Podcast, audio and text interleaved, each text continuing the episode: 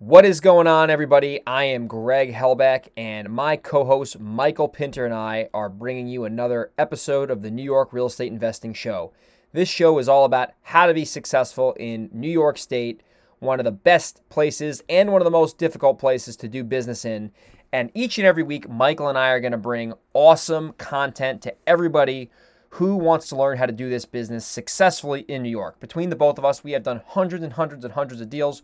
We've made millions of dollars, and we've also made a ton of mistakes. So if you want to try your best to avoid those mistakes, definitely take a listen to this podcast. Every single week, we are going to provide actionable, tactical steps on how you can be successful investing in the Empire State of New York. Stay tuned, and welcome to the show. All right, so today we're going to have another show about the big myth about the ethics of buying properties at discounts. And the reason I didn't say wholesaling specifically is because at the end of the day, whether you're wholesaling it or flipping it or keeping it or doing an owner financing note, you got to be able to get a property well below market value from a seller, at least in our world, Michael, that knows what they're doing, contrary to popular belief. So we're going to talk about, really some myths we've heard out there in the streets. Michael and I, we tune into lots of stuff. There's lots of information everywhere in the world. And sometimes we hear some stuff that we disagree with. So we're going to kind of talk about what has been said out there just in the universe. And then we'll talk about how do we really see that. And at the end of the day, the reason we're doing this specific episode is because I feel like a lot of people, if they hear the wrong information, I don't know where it comes from, they might have these beliefs that they build, and then they won't do the business. They won't be successful. Well, that's actually the case, right? We know that's the case, right? That is the case. Like if you were listening and we get people all the time, like people who are new to the business, and they'll say something like, well, I heard wholesaling is illegal, or I heard that it's not good. So we know that there is bad information out there, and we are going to try and dispel some of that because we've been doing it long enough to know what the truth is. Yes. So are we going to talk about something that we heard recently specifically? Yeah, we're going to talk about a few things. So we heard some stuff out on the internet, right? Just random stuff. You have to kind of piece it together sometimes, right? And the first thing that was said that was very, very completely bogus was that wholesaling as a business model doesn't work. The numbers don't work. It costs too much to get a customer. Your profit margins, like all, basically someone was saying the economics of a wholesaling business don't work. And I can tell you, and then they said that. Well, they say it did work, but now it doesn't work anymore. That was like the market doesn't have like it's like some sort of like stupid, like, anyway. So let's get into that. Like, I'll let you start, Michael, because this is like, okay. So we heard it was a podcast, and yeah, it was a recognized guy in the industry, right? And he was making 2 points. One is that wholesaling as a business is dead today, and two, that it's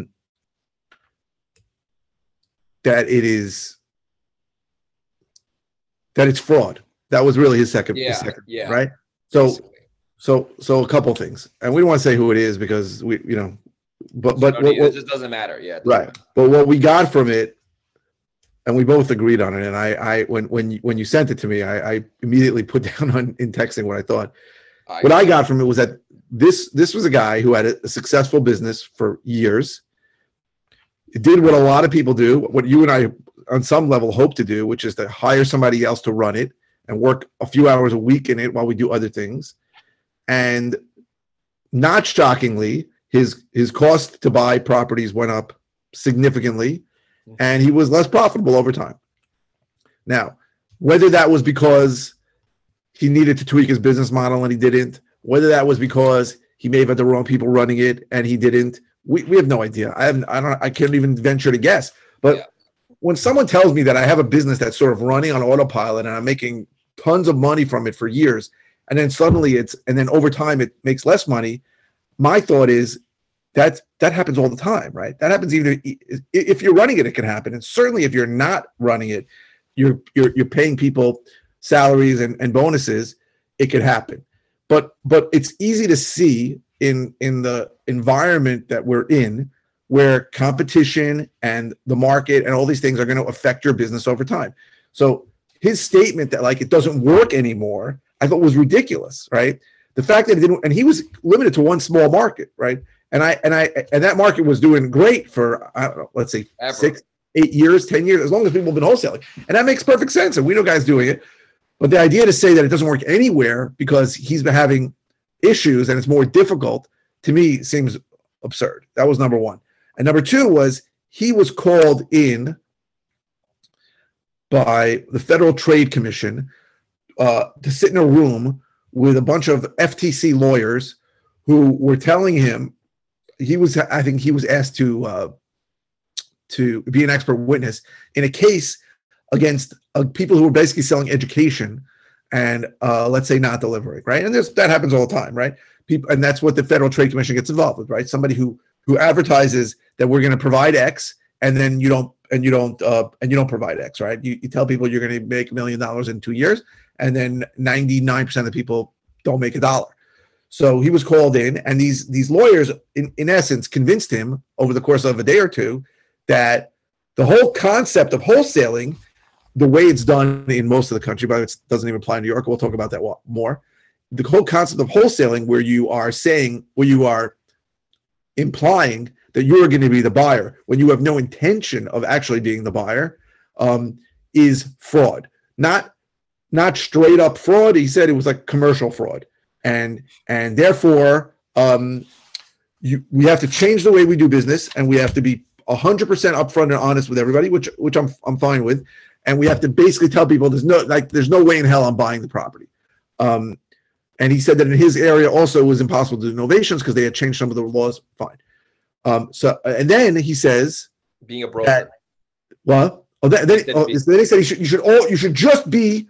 So that one thing before he gets the realtor, and then he said you should. What was that? I forgot. He said option contract bullshit. Yeah, that you should only use option contracts, and no, I'm sorry. Then he said that the seller doesn't care. So the seller doesn't care if you're going to close or not.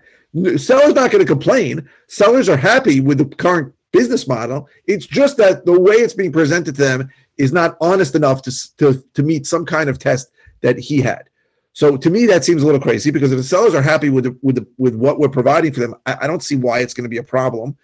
But then he said that today in his market, that there's no reason to wholesale because the same pricing, you're going to get the same pricing when you list something as when you sell it to an investor.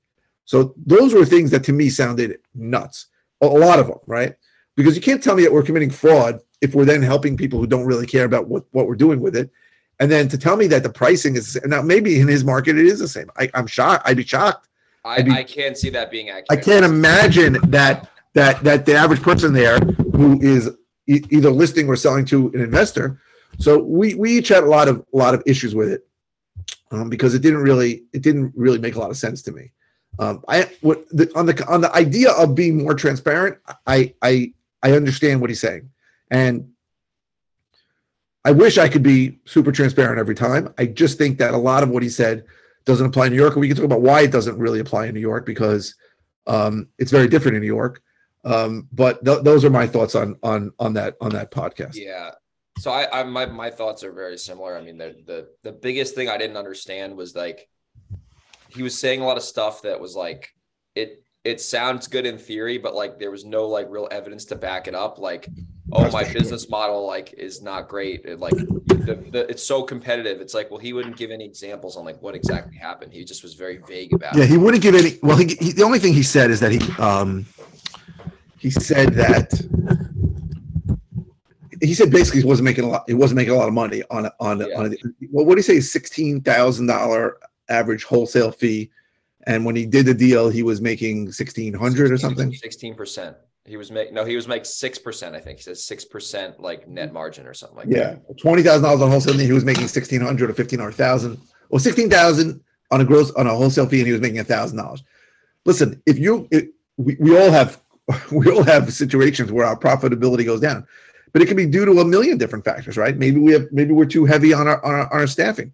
Maybe we're spending too much on marketing. Maybe, the idea that the business doesn't work because your profitability went down is not the right answer, right? And also he said, which I thought was absurd, that nobody really makes a lot of money wholesaling, that everybody making wholesaling is making 100 to 200 grand.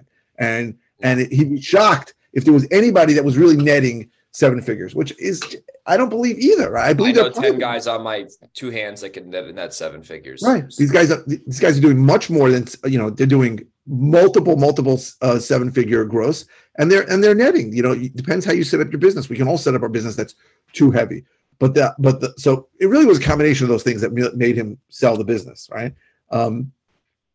But then he never said who he sold it to and what he sold it for and what he sold. It was too vague. Right. He wouldn't get into numbers either, which was a little weird because red flag. The guy, right. Why not? Yeah. Why not? Exactly. It's like, you know, it was general generalities. He wouldn't say it, and whatever. Maybe he's legally obligated not to. Maybe we want to give him this guy the benefit of the doubt. Yeah, but yeah. The idea that your business suddenly gets less profitable, but I think a lot of it had to go with these stupid lawyers who convinced him that everything he was doing was going to get him sent to prison or fined. So the combination of those two things convinced him. That was his reality, right? And the truth is, if you or I, if our business suddenly went significantly less profitable, right, which already would give us a sour taste in our stomach, and then suddenly the district attorney showed up in our office and said to us, you know, I think getting complaints against you, and you may be in trouble here.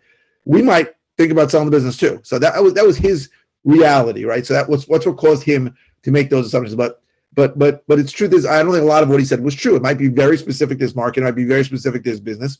And I think I'm not afraid of an FTC lawyer. In fact, the FTC lawyer was not coming after somebody who was holding. They were coming after somebody who was selling education products and not delivering, and that guy had to pay a huge fine, and we still don't know who it is. He wouldn't say who it is, and he said that it was a settlement, so we're never going to know who it is. He said it was somebody that we all heard of, which may or may not be true, and he said that guy was given a humongous fine and basically disappeared. Okay, but that was because he was selling education in a way that he shouldn't have, right? And I get, you know what, it's so funny because I got a comment on one of my YouTube videos. I went to a YouTube video yesterday, and I'm brutally honest. I'm like, listen, if you're starting this business, you got to think in terms of 12 to 18 months to get a deal. It takes a long time in New York. Everything takes longer. It's not easy. So some guy wrote this long comment, like, with all due respect, like the way you sell it, why the hell should I even get into the business? So I responded to him like, I'd probably get a lot more money if I bullshat you and told you this was something you were going to make money in 3 months. I said, if that's what you want, there's plenty of gurus out there for it. I said, but this is not easy, and I tell people how not easy it is.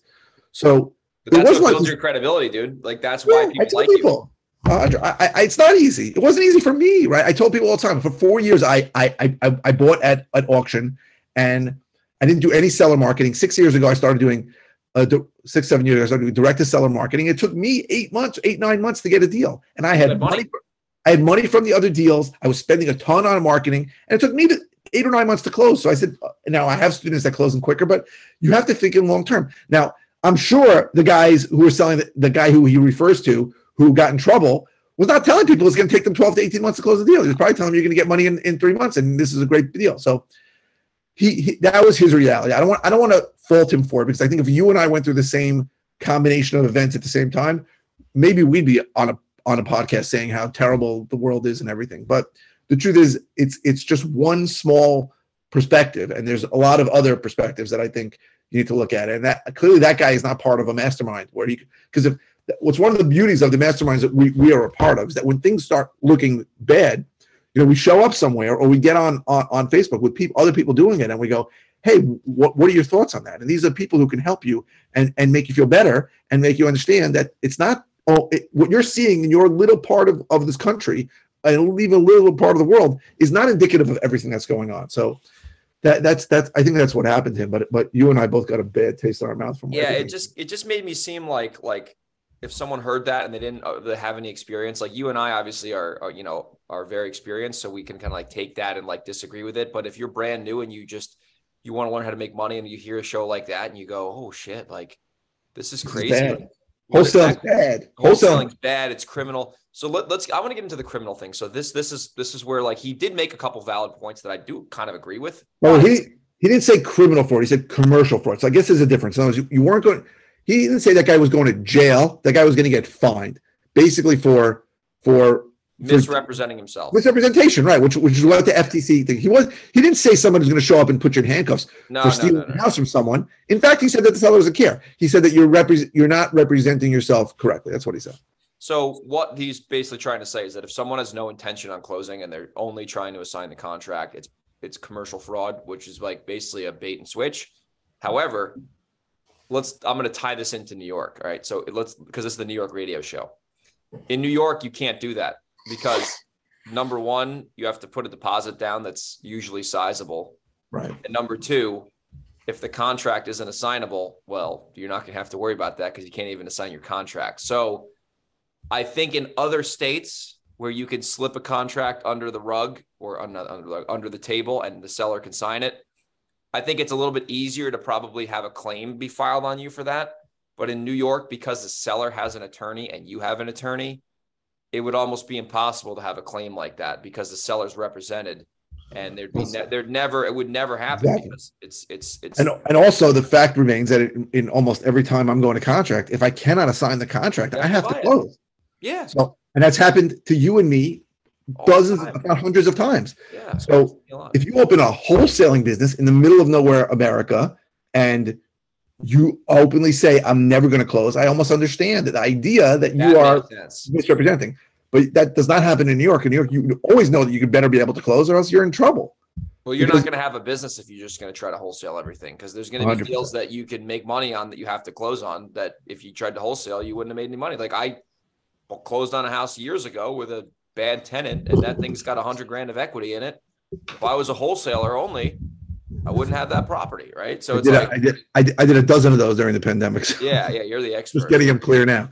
So it's a lot of what he said didn't apply in New York, but I think that you're 100% right that if that was the first anyone had heard of the business, for the rest of their lives, they probably will tell everyone that asked them, "Oh, wholesaling is fraud. Is fraud, and it doesn't work anymore." And it's so easy to think that, right? So if you listen to that guy, you would think that. So we wanted to set the record straight. Here's another nugget I got from the podcast that I disagreed with, and it had to do with the economics of marketing. Because like he was basically making a claim that like there's no motivated sellers in an economy now. Like he kind of tried to sound like righteous, and I'm like, what the fuck? Like it made no sense. I was kind of just like smirking. Anyway, basically, he was saying like a wholesaling is only good in a bad market because the seller, it's like, that's such that belief would fuck up people more than the fraud. Right. He said it 100%. He said it only works in a seller's market. It doesn't work in a balanced market. First of all, I don't know how long markets stay in balance. Probably not that long. What's that face? What the fuck face? Right. I just couldn't believe it. I couldn't believe it. And that is clear. And think about it's coming from a guy who has only wholesaled in a seller's market, because it's been a seller's market. It's been a seller's market since a hyper seller's market. Right? Hyper seller's market. Yeah. So 2009 it's been going, the market's been going up for 13, 14 years. Yeah. So it's easy to say that because I guarantee this guy wasn't doing it beforehand. But you and I both know people who have been doing this through every crappy market. We know dozens of guys who did it through 2007, 2008, 2009, when it was the opposite of what we're talking about. And some of these guys, some guys took risk and went bankrupt, but they're still in business. Some guys were super successful the whole time. So you and I know that this can be done in any market, right? It may there may be different challenges if it gets into a heavy buyer's market, which I don't think we're in yet, but it may be in certain parts of the country. Challenges where you're going to have to buy even at a deeper discount. Challenges that are going to come up when you're trying to sell the property. Those challenges could come up, but there is no set it and forget it business. You know what I mean? Things change, and you and I know that we both can be super successful in any market. And I get from all the time people thinking about starting and asking me, "Is this a good time to start?" I heard it's time to plant a tree. Right, yesterday. If they didn't do it 200 years ago, so. I heard this is a bad market. I heard it's a good market. There's nothing to buy. I heard you can't sell. You heard all that crap. It's all crap. I remember so well 2007, 2008. I was in the middle of that New York where it was really in the whole country though. The world was falling apart real estate wise, right? We had a crazy run up due to absurd mortgage loans, and I was in the mortgage business, so I can tell you, you didn't say no to anybody. You didn't need credit, you didn't need a job, you didn't need assets, you didn't need anything, and you didn't have to put any money down. And then it all fell apart, and people would say, nobody's buying. That never was the case. There's never nobody buying, right? There's always somebody buying for a price. And those we're in a real estate market, and we have to be so thankful that we're in such an efficient market where there's always somebody buying if the price is right. Always, right? Maybe there'll be a month of panic where nobody buying. I remember during 9/11, like everybody went crazy, but because nobody was going on for a month. COVID, the first month or first 5 months in New York. But like, there's always somebody buying for the right price. It's real estate today is a commodity, right? It wasn't like that 20 years ago, right? What was 20 years ago? 2000? 25 years ago. 25 years ago, there's no internet. If you had a house for sale and nobody saw your sign in front of it and nobody saw your classified ad in the paper, it could sit there for 100 years. Well, 20 years anyway. But today, through the internet, there is always somebody looking for a property if the price is correct. So his idea that somehow the market is balanced, and also his idea that being a retail realtor is this easy schmeezy in a balanced market makes no sense. That you think it's easy to get a real estate deal, to get a deal as a realtor? I don't think it's easy. Look how many more people you're competing with to get a deal to list than you are with investors. There's 100,000 times more people who want to get that listing. So we both had serious issues with a lot of things he said. Yeah, because it's not that it was a bad guy. It was just like stuff that if you're very advanced and sophisticated, like Michael and I are, shameless plug, you can listen to something like that and you just know that it's not all accurate. Because we have the experience to back up the falsehood, right? But if you're brand new, the reason we're doing this pod is because people probably listening to this are new. And I don't want you to think that just because you hear something, you don't like. So it's, in summary, is this: wholesaling is very lucrative in any market if you know what you're doing and you have the skills to get it done. It's not fraud, especially in New York, because you have to literally have money to buy the properties and close. Oh, and the market to get the properties. One more thing before I continue the summary. He said something that I could not believe with my own 2 years. He said that his cost per acquisition at one time was $400 per acquisition. And I said, if I had my druthers and I could get a $400 cost per acquisition, I'd probably be doing this from the back of my yacht right now. Because my cost per acquisition is about $7,000. Right? Mine's $8,000 to get a deal. Yeah, and I don't think it ever was that low in your market or my market. No, right? But $400. What? Dude, and I spent $400 in 2 hours on marketing. And he said it went from 400 to 4,000, which at first seems like, wow, it's a 10x. Amazing. Tell me how to get that 10x increase. But he said he's making $16,000 per deal. So you're spending $4,000 to get $16,000. Sounds great to me. The math is pretty good. Yeah, and then he said, "Well, he's only making $1,000 per deal." So then you got an operational problem, bro. Exactly, you got an operational problem. You got too many people working there. You're paying too much for market. Whatever was going on, selling it for too cheap. I mean, I could sit there and fucking talk about that all day. So the point we were trying to say is like, you fucking marketing. If you're $400 cost per deal, like keep doing that. First of all, I doubt that. Anyway, I digress. It's crazy. But the wholesaling is not fraudulent if you're in New York, first of all. If you're not in New York and you're listening to this, yes, can you be more upfront with the seller if you do not plan to close? Of course, I think that is the right thing to do. However, you should really get yourself in a situation where you can align with somebody or find a private lender or a hard money lender where you can close on the house if you have to. So the truth is, it's going to force you to actually know what a deal is, right? A lot of wholesalers, they don't want to do the work of figuring out what something's worth. So they figure they quote unquote lock it up and see what happens, right? So if you actually like put the effort in to know what a deal is and you can actually like demonstrate to someone how this is a deal and demonstrate to yourself that it's a deal, you're probably not going to want to back out, because if you can make $50,000 flipping a property, like why would you cancel a contract? So a lot of it is because people are lazy and they don't want to actually do the work to actually figure out what something's worth. So I think that wasn't mentioned on that podcast, right? Like that was kind of went under the rug. Like anyway, but we just don't want to have people out there hear information that could prevent them from having a very successful career in real estate. Right. That's one lesson.